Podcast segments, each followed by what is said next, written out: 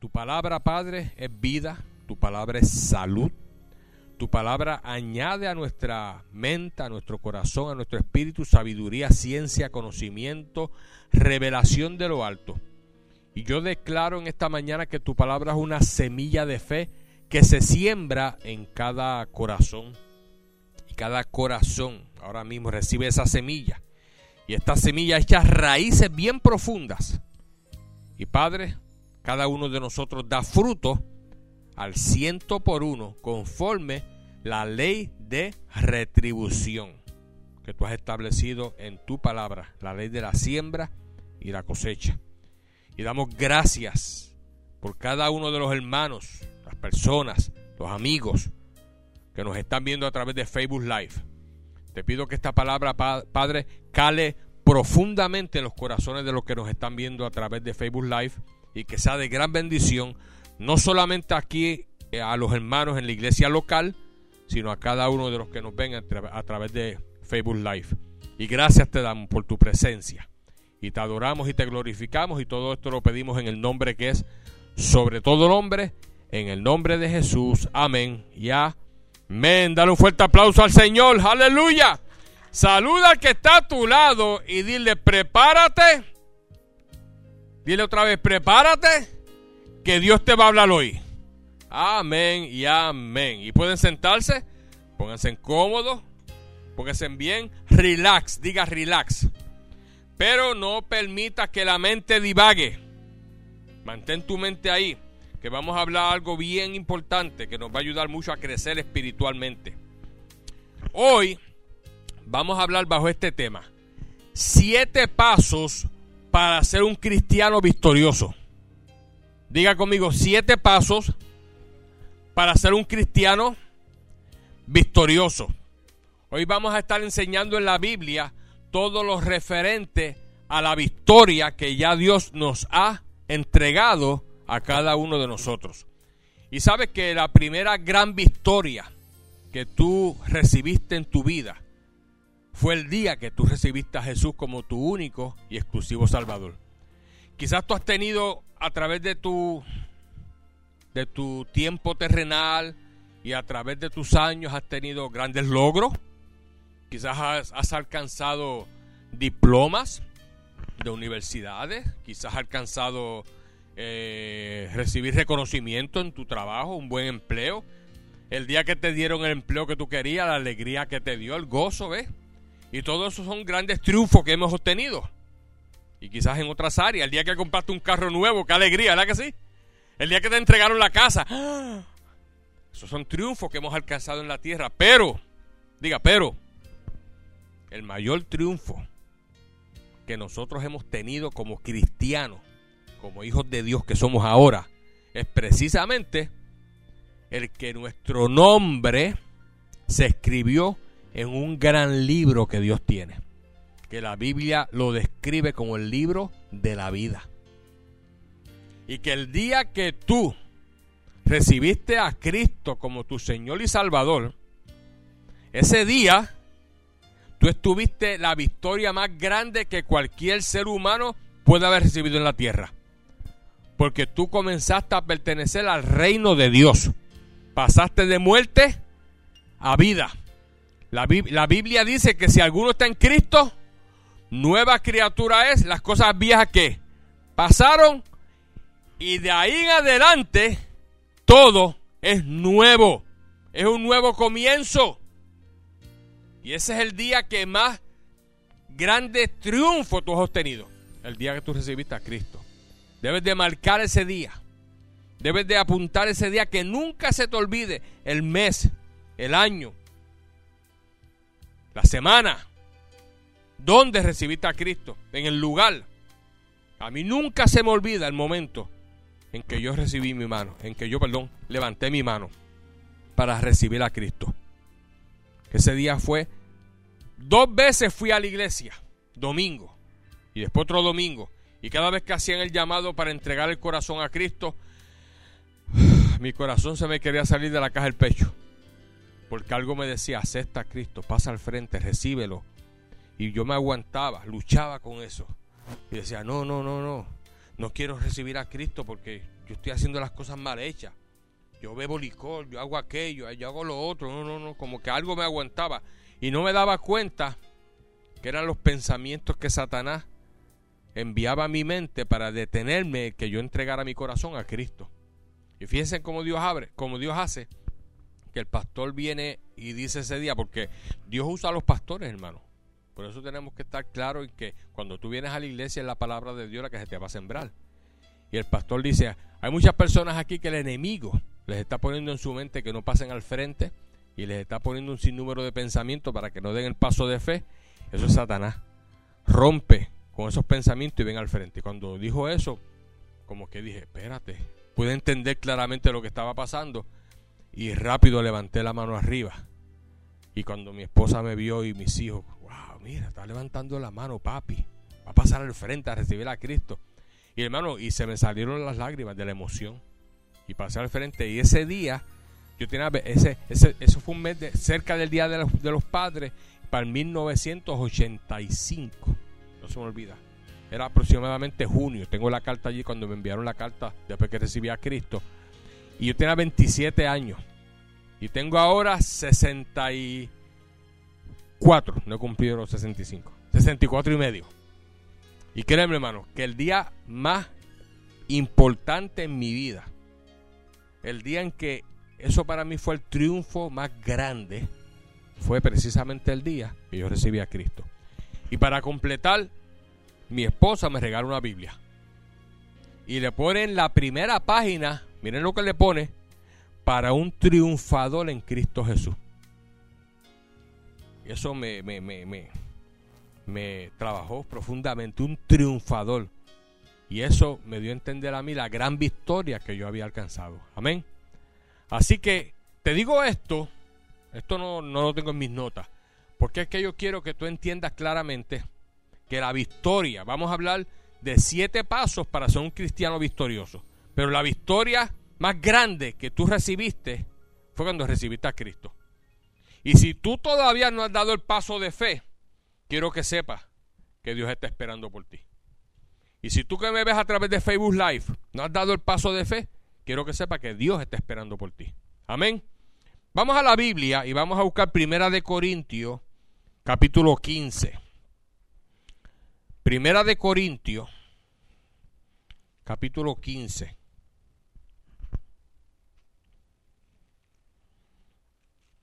Vamos a buscar capítulo 15. Y es bien importante, hermano, que trates de, si te es posible, marcar eh, estos pasos, por lo menos escribirlo en una esquinita de la Biblia y repasarlos después. Si no, pues te llevas el CD. Le dice al hermano Javier que te haga copia del mensaje de hoy. Hermano Javier, te hazte, hazte tres copias hoy. Y si alguien te pide más, pues hacen más. Pero hazte tres copias porque creo que a ustedes les va a ser de bendición este mensaje para que lo vuelvas a escuchar nuevamente. Acuérdate que estamos en un mundo, estamos en un mundo que está controlado por quién? Por Satanás. Dice la Biblia que él se ha constituido en el Dios de este mundo, ¿ves? Entonces, tú ves que la mayoría de las personas, como este hombre de Rusia, Putin, ¿qué están haciendo? ¿La voluntad de quién? La voluntad de Satanás. Porque la voluntad de Dios jamás es que sucedan cosas así. Jamás. La voluntad de Satanás es que el hombre se mate, se destruya, se autodestruye.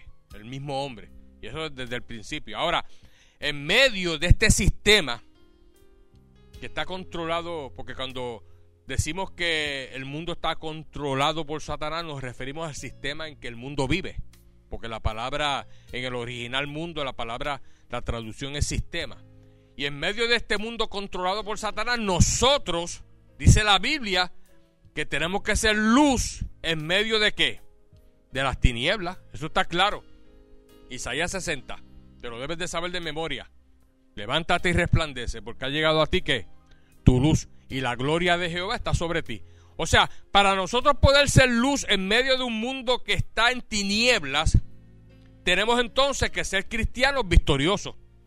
Porque un cristiano derrotado jamás va a poder alcanzar grandes triunfos para la gloria de Dios. Porque cada triunfo que nosotros adquirimos en la tierra es Dios que se lleva la gloria. Porque nosotros trabajamos para Dios.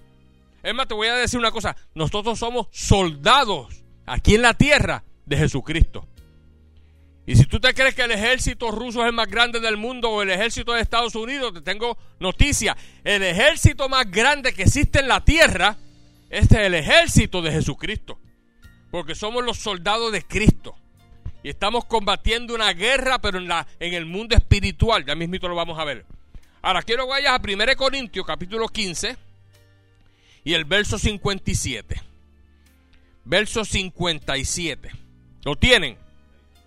Dice en el nombre del Padre, del Hijo y del Espíritu Santo. Mas gracias sean dadas a Dios que nos da la victoria, diga victoria, por medio de quién? De nuestro Señor Jesucristo. O sea, la victoria que tú tienes, la victoria que tú has adquirido, la has adquirido por medio de Cristo Jesús. Por eso te dije ahorita que cuando tú entregaste tu vida a Cristo, obtuviste la victoria más grande que puedas recibir como ser humano en la tierra. Verso 58. Perdón. Así que hermanos míos, amados, está que firmes. Esa palabrita vamos a mencionarla varias veces. Estad firmes, constantes, creciendo en qué? En la obra del Señor siempre. ¿Sabe? El apóstol insta a que los cristianos tenemos que no solamente estar firmes, sino estar creciendo en la obra del Señor siempre, sabiendo que vuestro trabajo en el Señor no es que en vano.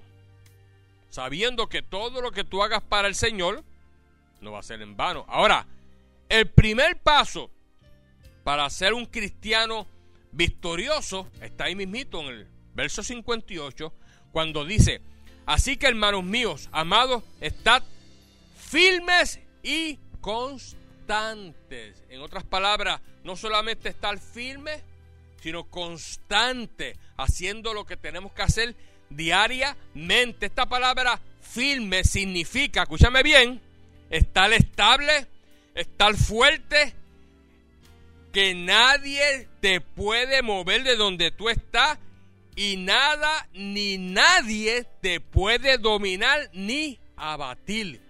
Eso es estar fuerte. Eso es estar, perdón, perdona, firme. Diga firme. Y yo quise traer este trípode para darte una pequeña demostración. Ok. Si yo pongo este trípode así, y yo creo que está firme, pero miren lo que pasa no estaba firme. Lo pude empujar y rápidamente se fue al piso.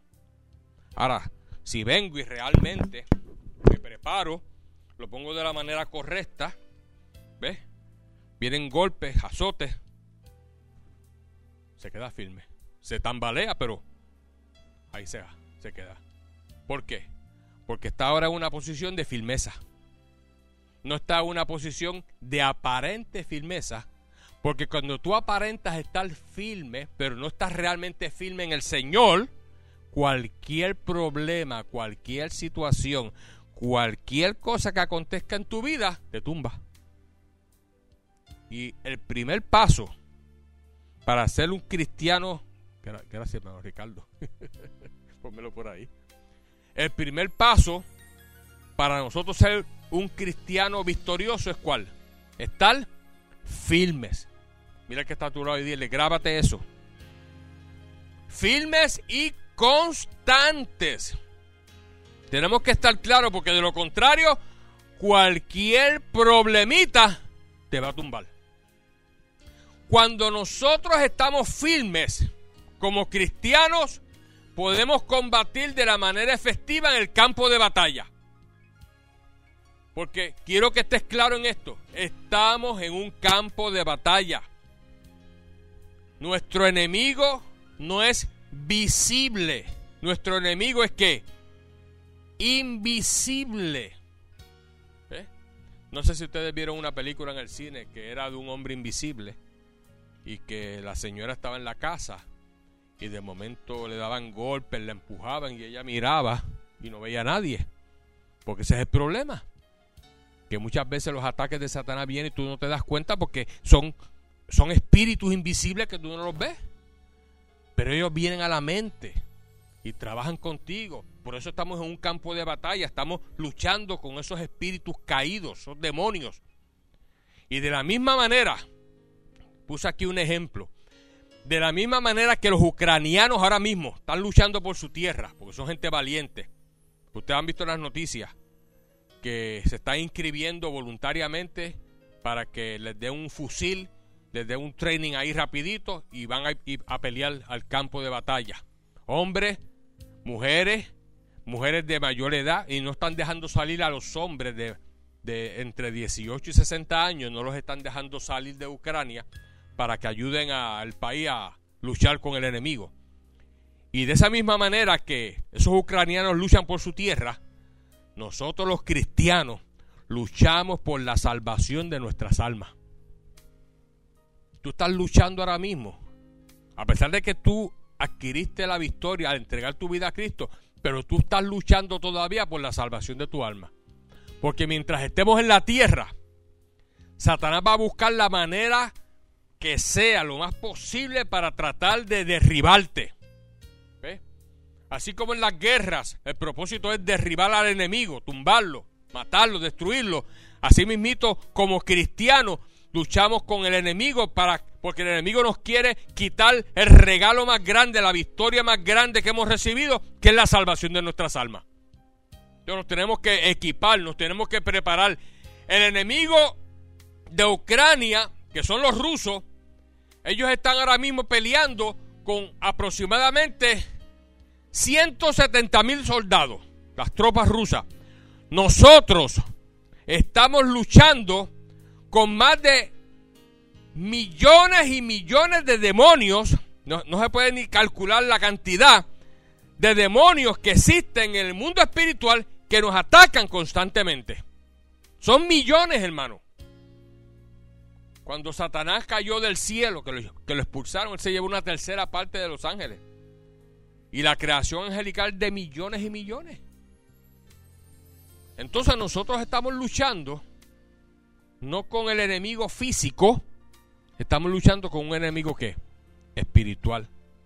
Pero ya tú tienes el primer paso adelantado, porque ya tú tuviste la victoria más grande, que es que tu vida le pertenece a Dios y tú no vas a estar solo en esta batalla. Amén. Por lo tanto, la gran ventaja que nosotros tenemos es precisamente que nuestro comandante en jefe, ¿cómo se llama? Jesucristo. Ese es nuestro comandante en jefe. Y él ya derrotó a quién? A Satanás. Ya lo derrotó. Él nos ha entregado a nosotros a victoria. Mira lo que dice un momentito. Vete a 2 de Corintios. Según de Corintios.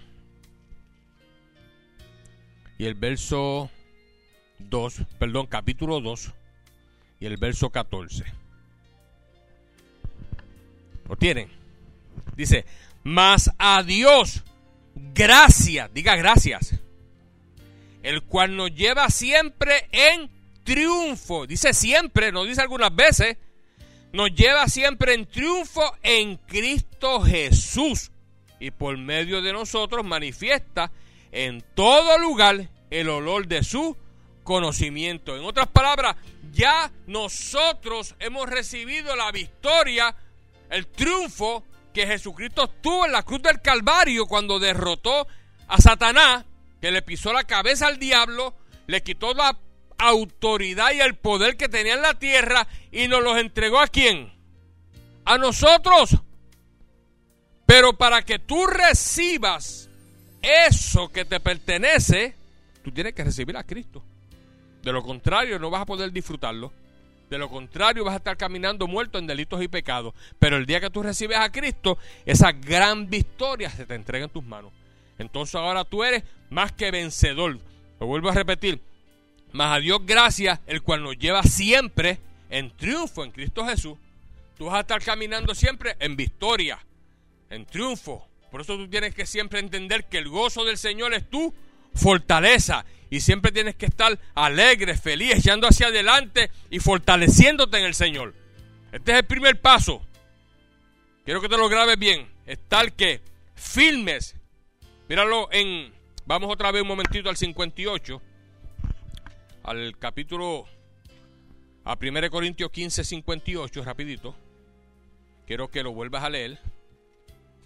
Dice, así que hermanos míos, amados, estad firmes, constantes, creciendo en la obra del Señor siempre, sabiendo que vuestro trabajo en el Señor no es que en vano. Amén. Ahora bien, el segundo paso, vamos al segundo paso ahora. Son siete pasos para ser un cristiano victorioso. El segundo paso es tener plena confianza en Dios. Y si tú no tienes esa plena confianza en Dios, pues desarrollarla. Porque tú tienes que confiar ciegamente en Dios. Cuando recibimos a Cristo, que tú tienes la convicción de que Cristo está en tu corazón, ahora tú tienes que desarrollar esa confianza en Dios. Búscate Hebreos capítulo 10. Hebreos capítulo 10. Y vamos a dar lectura en el verso 35. Verso 35. Dice, no perdáis pues vuestra confianza que tiene grande que galardón. O sea, no podemos perder esa confianza que hemos tenido, porque esa confianza en Dios nos va a dar un gran galardón, nos va a dar grandes triunfos, porque os es necesaria la paciencia, diga paciencia. ¿Por qué la paciencia? Porque muchas veces ponemos la confianza en el Señor en ciertas cosas y esto no es hada calabra pata de cabra.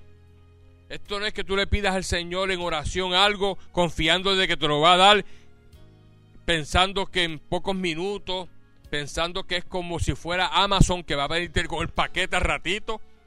No, muchas veces tarda. Muchas veces puede ser que Dios te traiga la bendición, pero tienes entonces que tener que confianza y paciencia. Y paciencia significa saber esperar porque Él te va a dar lo que tú le has pedido. Y si no te puede dar lo que tú le pediste porque no te conviene, te lo va a decir. ¿Cuántos de ustedes han ordenado en Amazon y Amazon no tiene el paquete? ¿Y qué te dice? No tenemos este artículo que usted pidió, pero tenemos artículos parecidos por si quiere uno de estos otros artículos que se parece a este, ¿ves? Pues Dios te dice muchas veces, eso que me estás pidiendo, no lo tengo.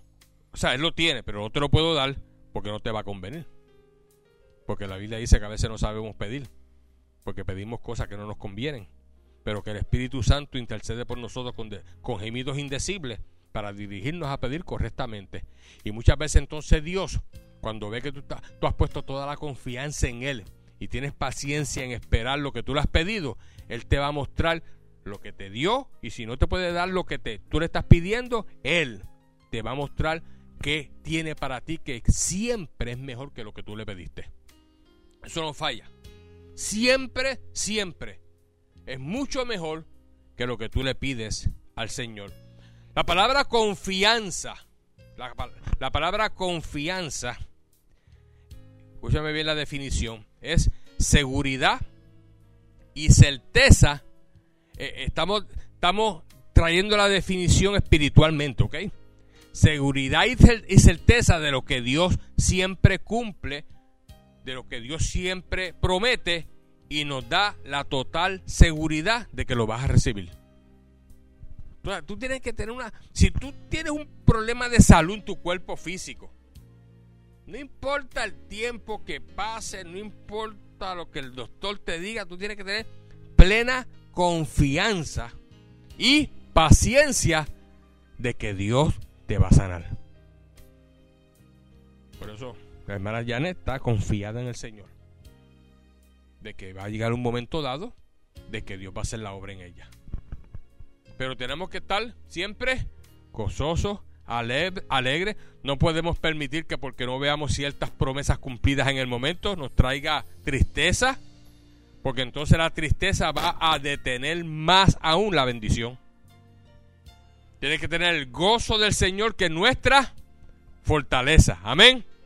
Por lo tanto, Dios ha prometido siempre, siempre cumplir sus promesas. Mira lo que dice más adelante en el verso 37. Porque aún un poquito y el que ha de venir vendrá y no tardará, mas el justo vivirá por fe y si retrocediere, no agradará a quién? A mi alma. No puedes mirar hacia atrás. Diga, yo no voy a mirar atrás.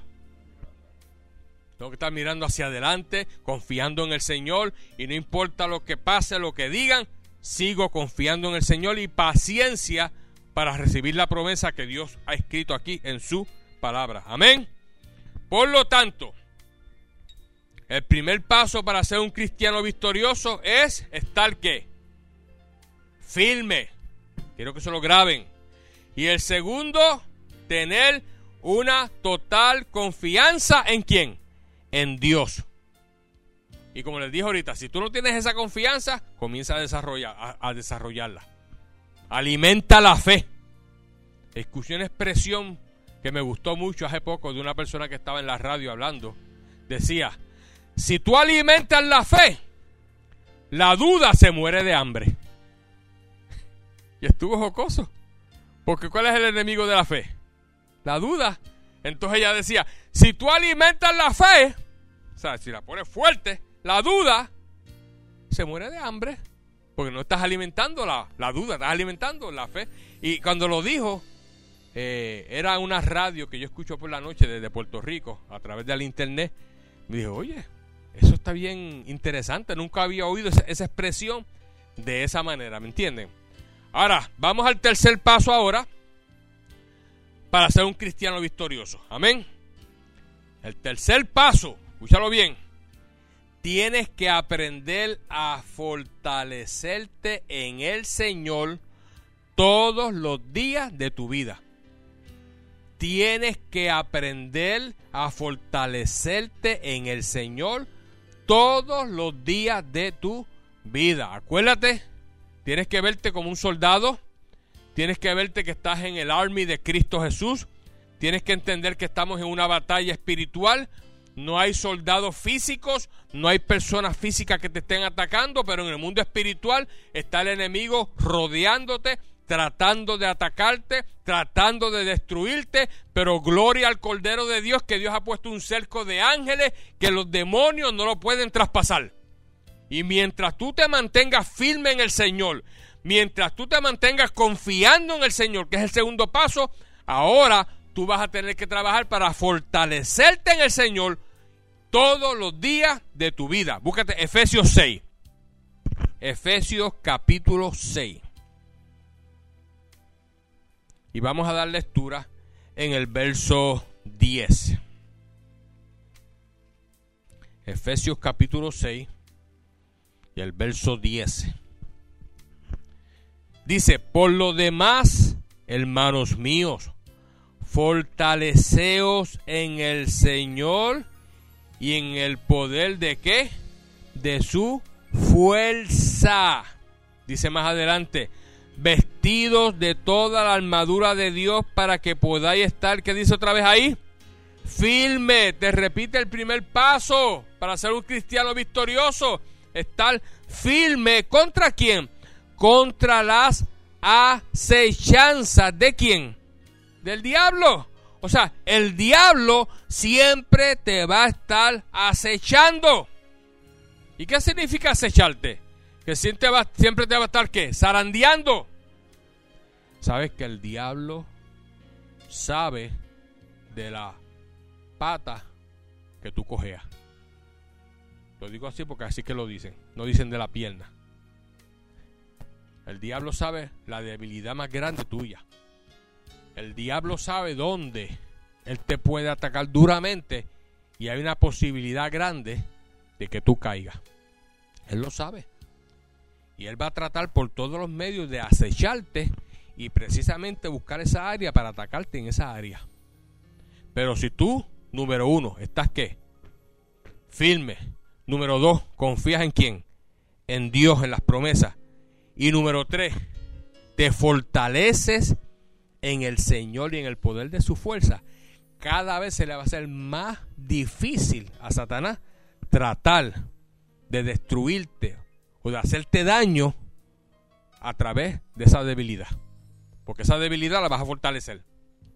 Puede ser una cosa terrible que tú hacías en el pasado. Cristo te rescató, te sacó de las tinieblas y posiblemente luchaste para desprenderte de eso, pero el enemigo sabe de dónde te sacó. Sabe de dónde Dios te sacó. Y él sabe la lucha que tú confrontabas en el pasado con eso. Entonces te va a estar que acechando. Pero dice aquí más adelante. Dice más adelante, verso 12, porque no tenemos lucha contra sangre y carne. O sea, no, no, tu lucha no es con personas físicas, sino, sino contra principados, contra potestades, contra los gobernadores de las tinieblas de este siglo, contra huestes espirituales de maldad en las regiones celestes. O sea, tu lucha es con un ejército que está bien organizado en el mundo espiritual con la intención de destruir a los hijos de Dios. Verso 13, por tanto, tomad toda la armadura de Dios para que podáis que resistir en el día malo. Vuelve y te dice que resiste en el día malo y habiendo acabado todo esto, estás que firme. Tienes que resistir firmemente. No te puedes rendir. Coge de ejemplo esta gente de Ucrania. Que hay, creo que hay un, había un, hay unos jugadores que eran de soccer, profesionales que ganan mucho dinero, son millonarios prácticamente. Y están ahí con la ropa de, ellos quieren defender su país. Hay un montón de deportistas. El mismo presidente de Ucrania, Zelensky, se vistió con su ropa militar y está con su fusil. Están toda esa gente ahí luchando por su patria. Por eso es que yo estoy creyendo con todo mi corazón que quien va a quedar en vergüenza es Putin. Y que Dios le va a dar la victoria a Ucrania. ¿Ves? Ahora nosotros, como cristianos, tenemos que entender que esta, esta guerra va a pasar. Eso va a pasar. Porque las guerras no duran toda una eternidad. Pero la guerra que nosotros tenemos con el, con el enemigo es constante. Él te va a estar acechando constantemente. Pero a medida que tú te sigas fortaleciendo en el Señor y en el poder de su fuerza, se te va a hacer más fácil obtener la victoria. O perseverar más bien en la victoria que ya Dios te ha dado a ti. Porque ya Dios te entregó la victoria. Es cuestión de tú perseverar en ella y no rendirte jamás ante las acechanzas de quién? De Satanás. Diga, yo no me voy a rendir nunca. Por lo tanto, tú no vas a mirar hacia atrás. Te vas a mantener firme en el Señor, caminando hacia adelante, en el nombre de Jesucristo. Ahora, vamos ahora a ver, este es el tercer paso. Fortalecernos en el Señor y en el poder de nuestra fuerza. Ahora vamos para el cuarto paso, para ser un cristiano victorioso. Nunca, nunca, nunca quites la mirada de Jesús. Diga, yo no voy a quitar la mirada de Jesús nunca. Por eso no podemos mirar hacia atrás. Tenemos que estar mirando siempre a dónde. Hacia adelante, pero mirando a Jesús, al Espíritu Santo. Muchas veces, cuando yo oro, ya por instinto, levanto mis ojos al cielo y empiezo a orar. Y cuando de momento pienso, digo, en mi espíritu, en mi corazón, siento que estoy llegando a donde está Dios. Pero sin embargo, con mis ojos lo que estoy viendo es el techo. Porque si estoy orando dentro de la casa y hago así, lo que veo es la pared del techo. Pero en lo espiritual, al uno hacer este, esta posición y mirar al cielo, en lo espiritual es que tú entiendes que tu oración está llegando con quién? Con Dios. Y que Dios está escuchando tu oración. Porque mira hermano, cuando tú abres tu boca para hablar con Dios y comienzas a mirarlo, a mirarlo a Él, Él escucha tu oración siempre. Y más de sus hijos, más de aquellas personas que ya le entregaron su vida a Jesucristo. Por lo tanto, tú tienes que mantener tu mirada siempre hacia el cielo mirando a Jesús. Nunca puedes quitar la mirada de él. Búscate Hebreos 12. Hebreos capítulo 12. Hebreos capítulo 12 y el verso 2. Verso 2. Mira lo que dice. Yo te estoy, hermano, corroborando cada uno de estos pasos con la palabra, para que tú entiendas claramente que esto que te estoy enseñando está de acuerdo con la palabra del Señor. Dice el verso 2, puesto los ojos en quién? En Jesús, el autor y consumador de la fe, el cual por el gozo puesto delante de él, sufrió la cruz, menospreciando el oprobio, y se sentó a la diestra del trono de quién? De Dios. Por lo tanto, cuando tú miras al cielo y pones tus ojos en Jesús, tú estás mirando la diestra de Dios donde está sentado quién? Jesús. Dice la Biblia ahí claramente que Él está sentado a la diestra del Padre. Por lo tanto, tú tienes que desarrollar dentro de ti el que cada vez que tú oras y miras al cielo, tú estás viendo a quién? A Jesús.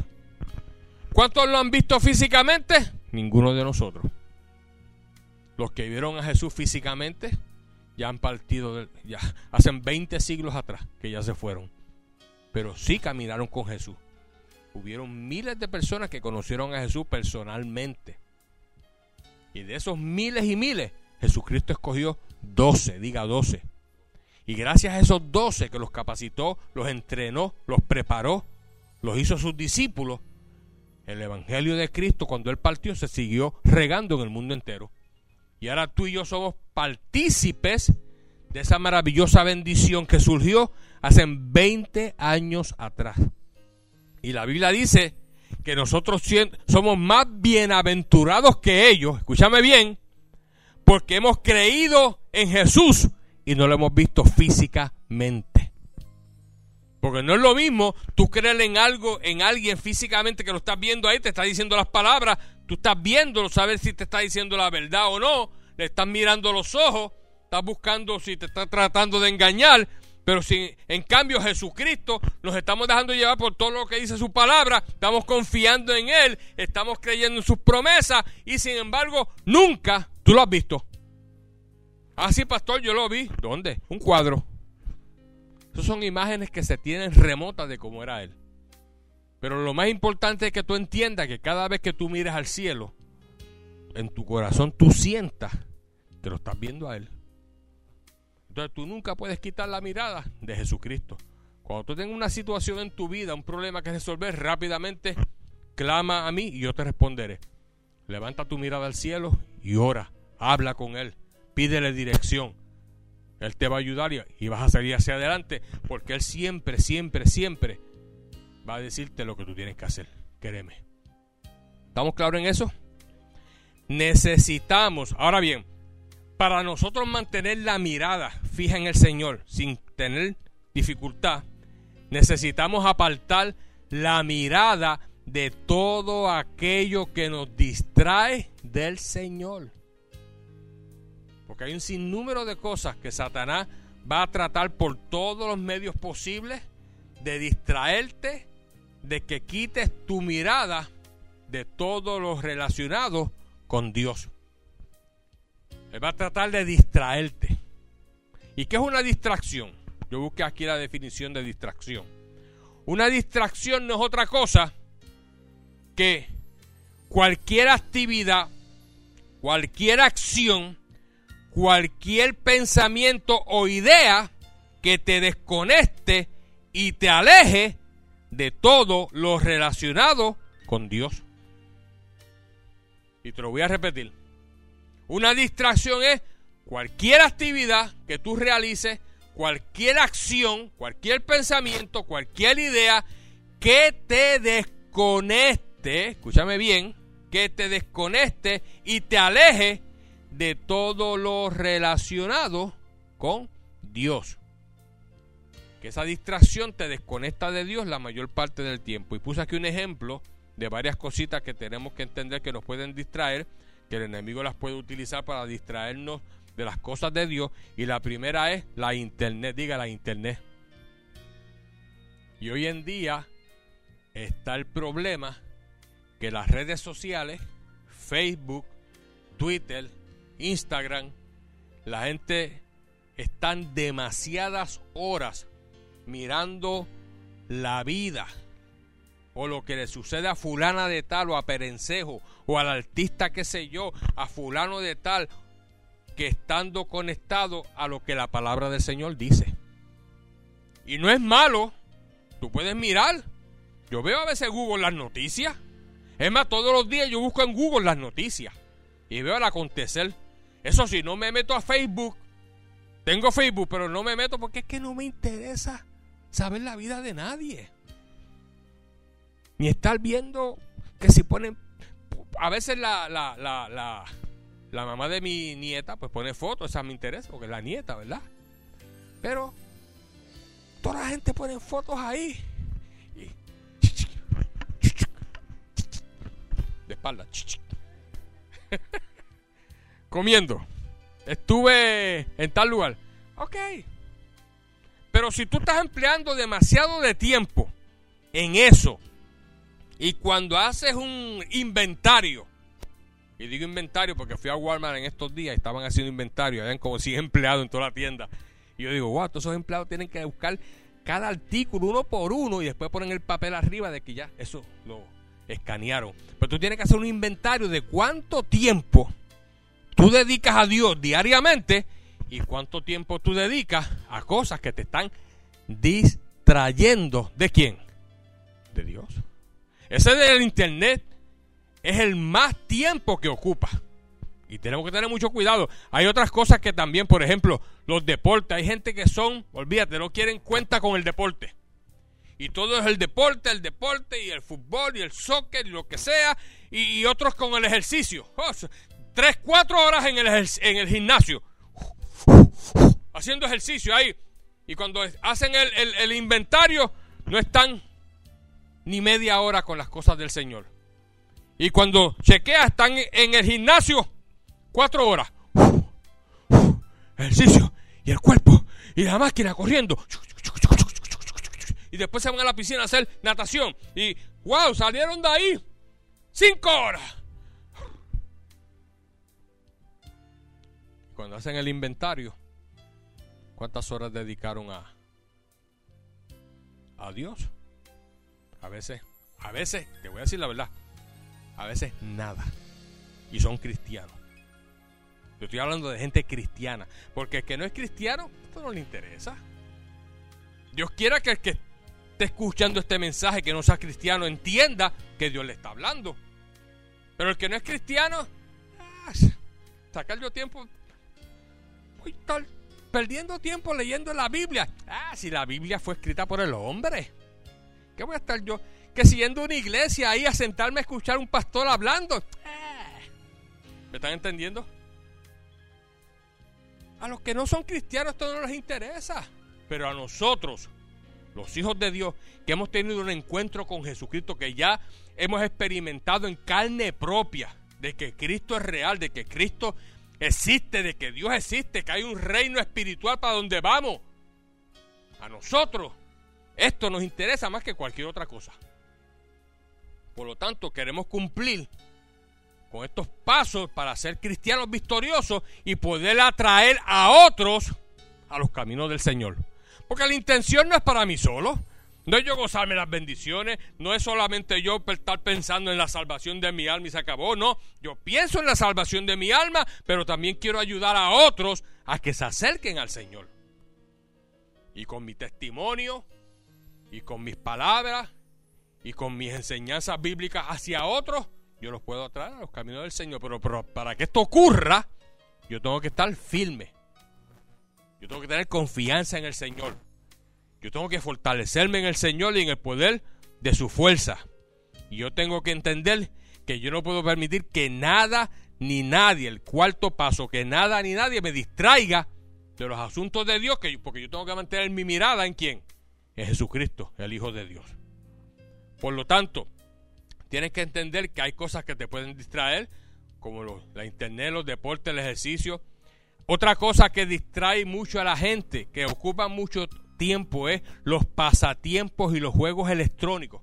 ¿No has visto las horas que pasan hasta adultos en los, en los, jueguitos eso? Y, pa, una hora, dos horas, tres horas ahí. Se conectan ahí y, se enchuflan ahí. No piensan más que en el juego de video, juego de video. Y cuando vienen a ver qué tiempo dedicaron al Señor, muy poco, quizás nada. Porque los pasatiempos y los juegos electrónicos están ocupando demasiado de su tiempo y lo están distrayendo. El enemigo está usando eso como una distracción. Hay otros que dedican mucho tiempo al trabajo secular. Y trabajan ocho horas y si les piden el overtime lo trabajan también. Pero el problema es, ok, trabajaste el overtime, trabajaste muy... Pero ¿cuánto estás dedicando al Señor? Ahí que estriba la situación. Porque tú puedes trabajar tu horario regular y puedes trabajar unas horas extra, pero ¿qué tiempo le estoy dedicando al Señor? Porque después trabajo 8, 10 horas, 12, 14 y llego a la casa cansado, agotado. yo no, voy a, yo no voy a leer la Biblia, hoy estoy cansado. Yo no voy a orar hoy, mañana, mañana. Y mañana se te apareció otra oportunidad de ganar dinero y vuelve y cuando tú vienes a ver y haces el inventario, ¿qué tiempo dedicas al Señor? Porque vuelvo y te digo, todas estas distracciones, el problema es que nos ocupan mucho tiempo y, si no hacemos un balance, ahí que estamos en problemas. Pero si tú trabajas y, trabajas overtime y, y, inviertes tiempo en tu trabajo, pero también estás consciente de que tienes que invertir tiempo en los asuntos de Dios y tienes una agenda con Dios y sacas tu tiempo de leer la Biblia, aunque estés agotado, pero vas a leer la Biblia y vas a orar, entonces el asunto cambia porque estás poniendo a Dios como prioridad. ¿Estamos claros en eso?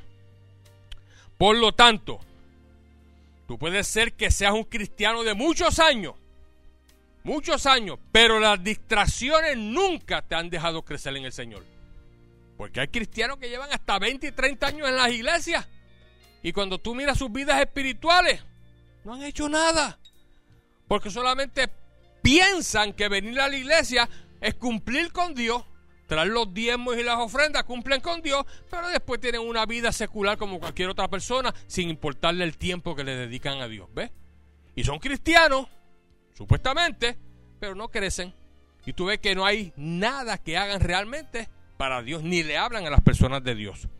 Ahora, búscate un momentito. Eh, 1 Corintios 15. Porque quiero que, ese fue el que leímos ahorita, pero quiero leerte algo un momentito ahí otra vez.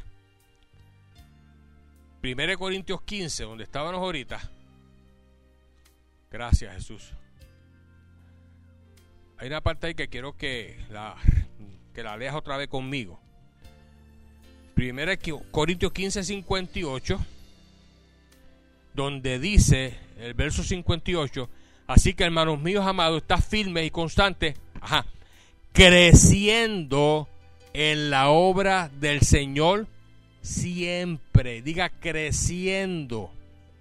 Las distracciones no dejan crecer a las personas en, los asuntos de Dios. Creciendo en la obra del Señor siempre, sabiendo que vuestro trabajo en el Señor no es que en vano. Tienes que estar claro con eso en esta mañana. Acuérdate, hermano. Estamos en los tiempos finales como te estaba diciendo al principio, puede ser que no terminemos el servicio y nos vayamos con el Señor.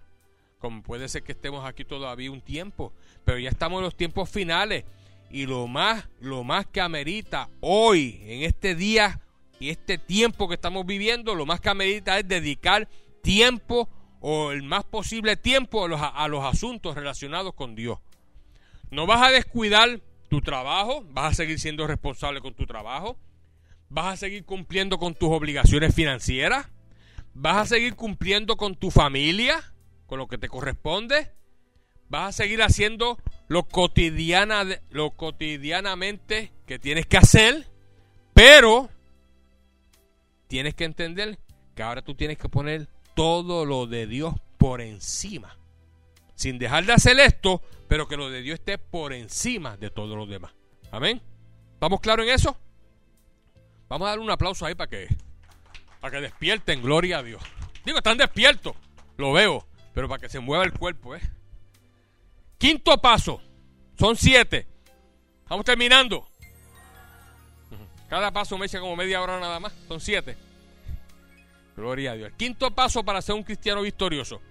Aprende a usar el escudo de la fe. Búscate Efesios 6, 16. Efesios 6, 16. Búscalo. Yo le dije al hermano Miguel que me trajera aquí algo porque quiero darle un ejemplo a ustedes. Amén. Este, este es el escudo, ¿ok? Pero es que quiero dar un ejemplo. Digo, los escudos son así redondos, ¿verdad que sí? Yo estaba viendo anoche una, una serie de vikingos que están dando en Netflix. Y el escudo es redondo en madera. El escudo es para protegerse. Ahora mira lo que dice aquí, Efesios 6 y el verso 16.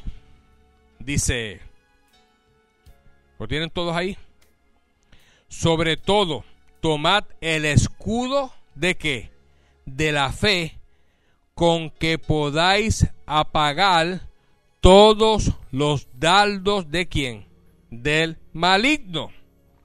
Vamos a usar esta tapa de un, en Puerto Rico le decimos zafacón, de un bote de la basura. Y en inglés, trash can. Como que se oye mejor trash can, ¿verdad? Más fino. Pero vamos a usar esta tapa como si fuera un escudo. ¿Ves? Para ver cómo nosotros podemos repeler esos dardos que dice aquí. Dice, está firme, dice, verso, verso 16, sobre todo tomar el escudo de la fe con que podáis apagar todos los dardos de fuego del maligno. Lo primero que tú tienes que entender es que cada dardo de fuego del maligno, escúchame bien, es un pensamiento que viene a donde? A tu mente. Ese pensamiento va a venir estilo una bomba molotov. ¿Sabes lo que es la bomba molotov? Que llenan la botella de gasolina por dentro y le ponen un pañuelo arriba, prenden el pañuelo, la tiran y explota. Pues, cada, cada pensamiento, cada dardo de fuego de Satanás es como una bomba molotov que tan pronto choca con tu mente, explota con la intención de quemar y destruir las ideas y pensamientos espirituales que están en tu mente.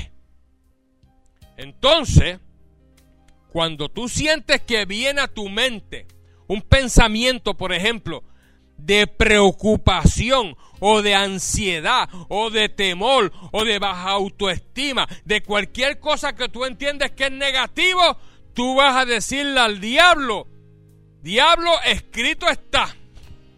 ¿Y qué vas a poner? El escudo de la fe porque a través de la declaración que tú vas a hacer, ese dardo de fuego va a ser repelido y no va a entrar a tu mente en el nombre de Jesús. Si el dardo de fuego viene a impregnarte de miedo y de temor, tú le vas a decir, diablo, escrito está, mi Dios no me ha dado a mí espíritu de cobardía, sino de poder, de amor y de dominio propio. Amén. Si el dardo de fuego viene a decirte que tú estás enfermo y que tienes una enfermedad terminal, un cáncer o un tumor, cualquier cosa, tú vas a poner el escudo de la fe y vas a repeler ese dardo y le vas a decir al diablo, diablo, escrito está. La palabra del Señor dice que Cristo en la cruz del Calvario llevó todas mis enfermedades y que por su llaga yo fui curado. Damos el aplauso al Señor en esta hora. Gloria a Dios. Amén. Por lo tanto, tú tienes que estar como la serie que yo vi anoche de los vikingos, que ellos no soltaban el escudo en ningún lado. Tú lo veías siempre con el escudo y con la espada. La espada es la palabra. ¿Ves? Tú te cubres con el escudo, repeles el dardo de fuego y la palabra que es la espada de doble filo es la declaración que tú le vas a hacer al diablo, escrito está. Eh, sorry, Ricardo. Thank you so much. Appreciate Gloria al Señor. Por lo tanto, estamos claros ahora de que tú tienes que repeler rápidamente esos dardos de fuego, esos dardos que vienen de Satanás con el escudo de la fe, pero lo tienes que hacer rápido en el momento, porque si tú permites que ese dardo de fuego penetre a tu mente, se te va a hacer mucho más difícil. ¿Y cómo penetra la mente? Cuando lo acaricias.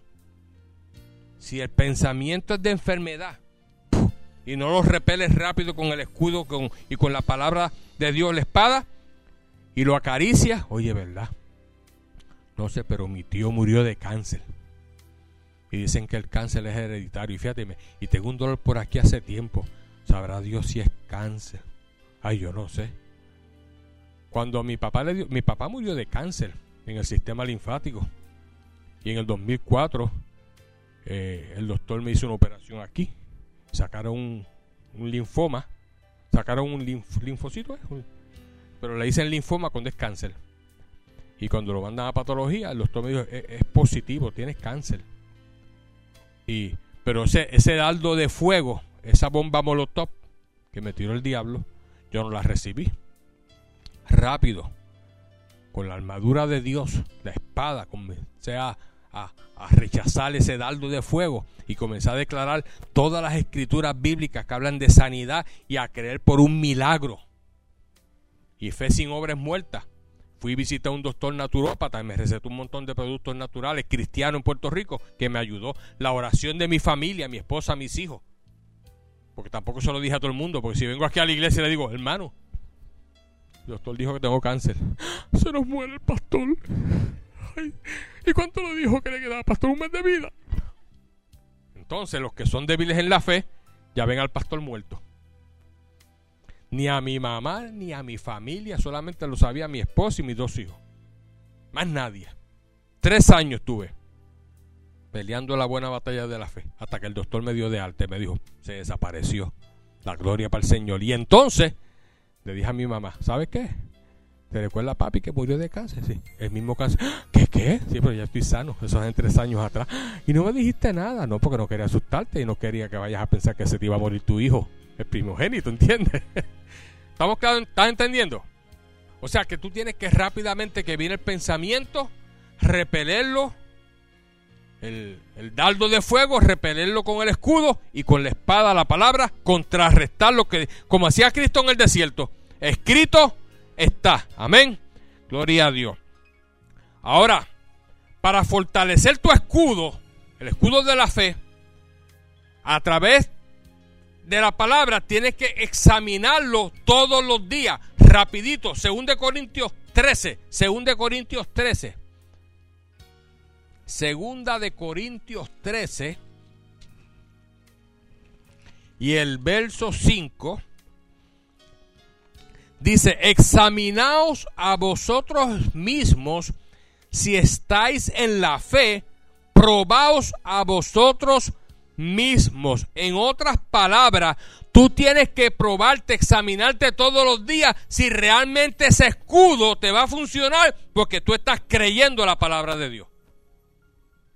Pero si tú estás haciendo esto, si tú estás firme, si tú estás confiando en el Señor, si te estás fortaleciendo, si tú tienes tus ojos puestos en Jesús, el autor y consumador de la fe, y tú estás usando ese escudo correctamente, te garantizo que el enemigo no te va a poder derrotar nunca en el nombre de Jesús de Nazaret. Sexto paso para ser un cristiano victorioso, lleva todo pensamiento a la obediencia a Cristo Jesús. Cualquier pensamiento que venga a tu mente con el fin de que tú desobedezcas a Cristo, recházalo contundentemente en el nombre de Jesús. Según de Corintios, ahí mismito, estamos cerquita, el capítulo 10 y el verso 3. Dice, pues aunque andamos en la carne, no militamos según la carne, porque las almas de nuestra milicia no son carnales, sino poderosas en Dios para la destrucción de fortaleza, derribando argumentos y toda altivez que se levanta contra el conocimiento de Dios y llevando cautivo todo pensamiento a qué? A la obediencia a Cristo Jesús. Tenemos que todo pensamiento que no esté de acuerdo con la palabra del Señor, tenemos que rechazarlo contundentemente y cambiar, transformar ese pensamiento por un pensamiento que esté de acuerdo a la palabra del Señor. Y todo lo que te inste a ti a desobedecer a Dios, recházalo contundentemente. Esfuérzate. Al principio vas a tener que luchar quizás duramente y después te vas a dar cuenta que se te hace más fácil puedes rechazar los pensamientos que no son de Dios. Y el séptimo y último paso. El séptimo y último paso. Ese estuvo mejor. Para ser un cristiano victorioso, habla conforme a la palabra de Dios. En otras palabras, ponte de acuerdo con Dios. Búscate Primera de Pedro, capítulo 4. Primera de Pedro,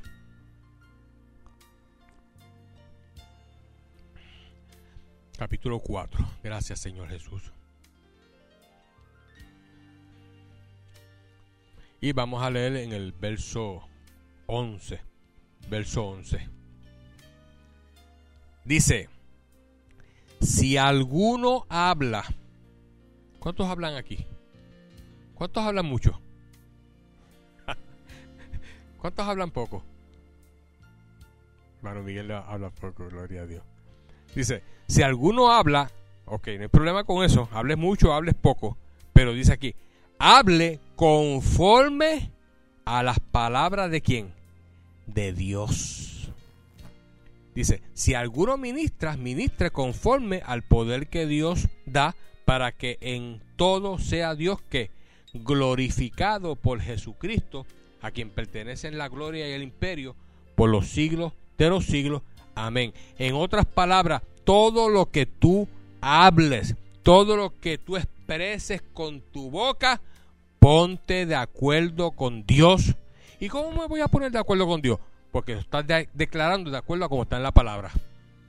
Si tú declaras que estás enfermo, ¿te estás poniendo de acuerdo con Dios? ¿Qué dice Dios? Dios dice que Él es tu sanador. ¿Y cuántas escrituras no hablan de que Dios te quiere sanar? ¿Ves? Si tú declaras que estás en depresión, ¿te estás poniendo de acuerdo con Dios? Tú tienes que ponerte de acuerdo con Dios. La palabra dice que el gozo del Señor es tu fortaleza y que la paz que sobrepasa todo entendimiento reina en tu corazón. ¿Ves? ¿Qué es lo contrario de ansiedad y depresión? Lo positivo, paz y gozo. Tienes que declarar lo contrario. No te pongas de acuerdo con pensamientos que quiera el, diablo tirarte con dardos de fuego. O gente hablando a tu... Cuando hay gente hablando negativo a tu lado, muchas veces empiezan a hablar negativo, negativo, negativo. Y eso se te trata de añadir. Y tú cuando te das cuenta, oye, sí, a mí también me pasa algo parecido. Y empiezas a hablar negativo como la persona. Por eso nos tenemos que alejar a veces, aunque los querramos, de personas negativas. Porque si no te tratan de influenciar. Y si no quieren recibir lo que tú les hablas, pues vas a tener que alejarte de ellos en el amor de Cristo.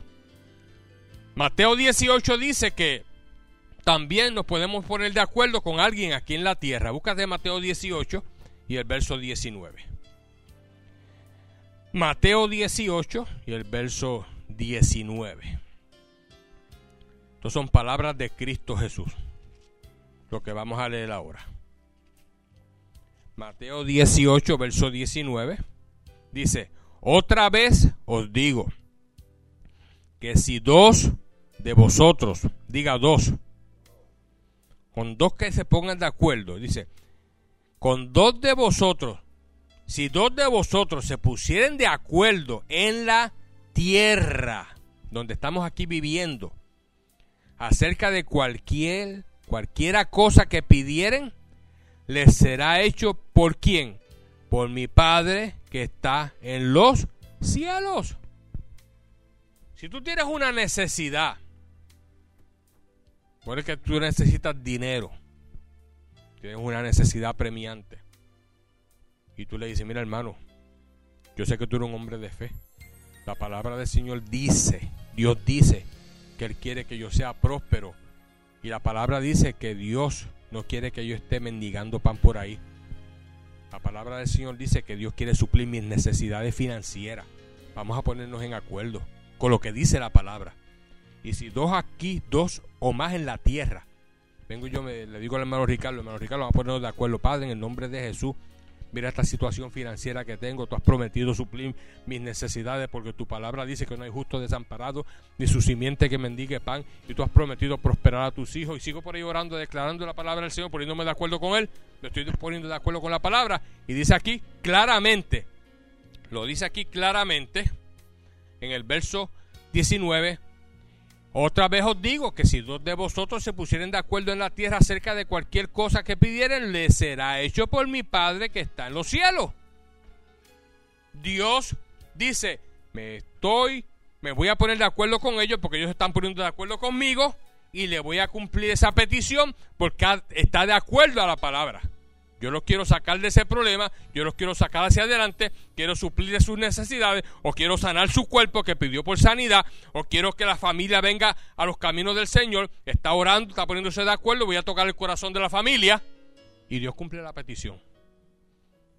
Por lo tanto, tenemos que aprender a ponernos de acuerdo con Dios en el nombre de Jesucristo. Amén. Por lo tanto, estos siete pasos, espero que los puedas grabar, los puedas internalizar dentro de tu corazón. Si alguno quiere el mensaje, le dije a Javier que saque tres copias. El primer paso es estar qué? Firme, dígalo fuerte, estar firme. El segundo paso es tener plena confianza en Dios. El tercer paso es aprender a qué. La hermana Silvia los apuntó ahí, nos está gloria. Eso me gusta, ¿ves? Cuando veo que los hermanos están. El cuarto paso es cuál? La mirada en Cristo Jesús. El quinto paso, ¿cuál es? usar el escudo de la fe. El sexto paso.